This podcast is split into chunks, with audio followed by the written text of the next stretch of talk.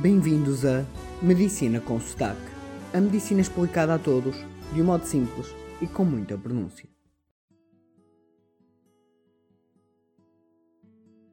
Antes de começar o episódio de hoje, quero vos dizer que lancei um episódio zero.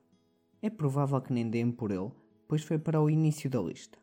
É um episódio feito para servir de introdução aos recém-chegados a este podcast. No episódio de hoje, vamos responder a duas perguntas de dois temas diferentes feitas por um ouvinte e relacionadas com a vida de um médico. No total foram feitas quatro perguntas, mas as outras duas serão respondidas mais tarde noutro episódio, para não tornar este episódio bastante longo. Sendo que nós somos a Medicina com Sotaque e temos como objetivo explicar a medicina às pessoas, vou ser muito simples nas respostas, pois, como já disse, os temas são mais sobre questões práticas do que realmente é explicar a medicina. Assim, teremos duas respostas. Uma muito simples e direta e a outra um pouco mais complexa. Vamos começar pela resposta rápida. A pergunta era qual o salário de um anestesista. Regra geral, em Portugal, todos os médicos, independentemente da especialidade, recebem o mesmo. A tabela salarial é pública e não sofre alterações desde dois mil e treze. Um médico, durante os primeiros seis anos de especialidade, a trabalhar quarenta horas semanais, ganha mil e duzentos euros limpos mensais, ou seja, seis vírgula nove euros à hora. Após ser especialista, seis anos depois, o salário base limpo é de mil e oitocentos euros, quase dezasseis euros à hora. Este salário, com os anos, pode sofrer alterações, mas regra geral mantém-se nestes valores para sempre. Claro que também varia com horas extra e assim, mas isso é o normal para qualquer trabalhador. A segunda questão, bem mais trabalhosa e delicada, era sobre a anestesia no público versus no privado. Esta é uma resposta difícil, mas eu dou uma dica. Eu só anestesio no público. Dito isto, não vou dar uma resposta científica ou baseada em dados, mas sim baseada no que eu conheço da realidade portuguesa. E claro, pode sempre haver exceções. Então, porquê é que eu só anestesio no público? Porque é onde as regras são cumpridas, especialmente na anestesia. Os hospitais privados têm condições e modos de trabalho bastante precários e deficientes. Para os doentes, parece um hotel, com televisão, Sport T V, Wi-Fi e refeições ótimas. E como o ser humano come muito com os olhos, acreditam que é assim fora das quatro paredes do seu quarto hospitalar privado. Mas o que não se vê, e falando de anestesia, é que se no quarto têm Wi-Fi e T V, já no bloco operatório não vão ter todo o material necessário e por vezes até usam material trazido, ou seja, emprestadado, dos hospitais públicos, pois os atores, ups, os médicos, enfermeiros e auxiliares, trabalham nos dois lados. Mas há mais. No privado, o médico é incentivado a dar lucro e, como tal, a não usar os materiais e fármacos mais caros. E caso decida usar, pode ser facilmente convidado a não voltar. Muitas vezes nos privados há uma grande rotação de enfermeiros e auxiliares, pois são pagos miseravelmente e, como tal, mal arranjam uma oportunidade de trabalho, saem.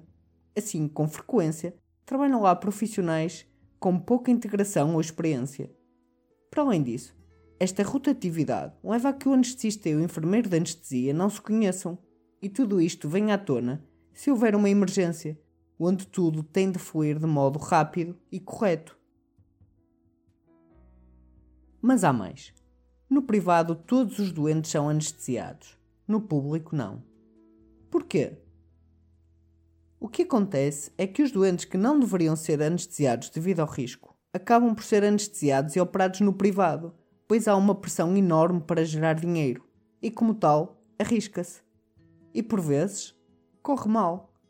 Mas, regra geral, até corre tudo bem e o doente tem alta todo contente, sem nunca imaginar o risco que correu. O mesmo caso, num hospital público, provavelmente não seria operado e seria adiado, até que se conseguisse otimizar o doente para estar nas melhores condições possíveis e o risco fosse o menor possível para ser operado. E acham vocês que os doentes percebem isto? que nós muitas vezes não o anestesiamos para o bem dele? Não. Os doentes com risco, que são operados no privado, nunca souberam do risco que correm. Os do público, que são adiados para o seu próprio bem, ficam todos indignados e querem é ser operados no privado, tal como o vizinho ou o tio foi e até correu tudo bem. Vocês percebem a ironia disto? Para não me alongar muito mais, acrescento ainda que, como no privado, muitas vezes se ganha a cirurgia e não à hora, tudo é feito a correr. E, deixando o mais grave para o fim, é costume no privado o anestesista anestesiar duas ou três salas operatórias ao mesmo tempo, o que é claramente ilegal e nunca acontece no público. E por que fazem isto?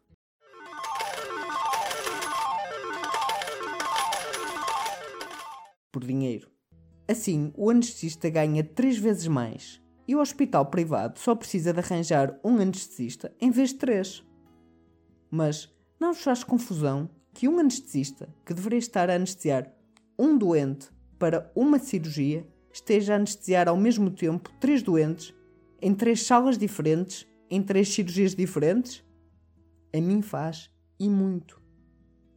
E termino dizendo que quando corre algo mal no privado, ou então quando acaba o dinheiro ou o plafão do doente, chamam o INEM para ir ao hospital privado e levar o doente para o hospital público. E claro, o INEM tem que ir. E, perguntam vocês, por que chamam o INEM quando são um hospital privado e têm os seus próprios médicos e ambulâncias? Por duas razões.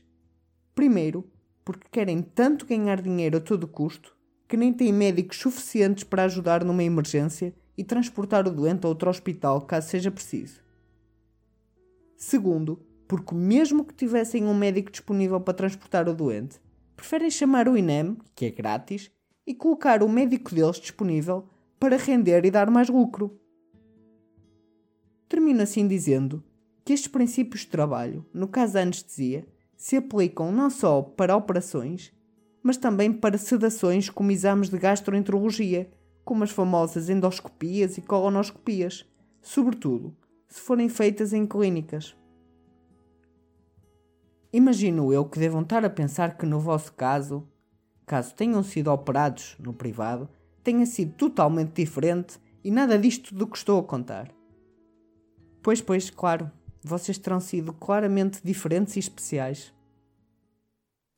E assim termina este episódio de Medicina com Sotaque. Obrigado.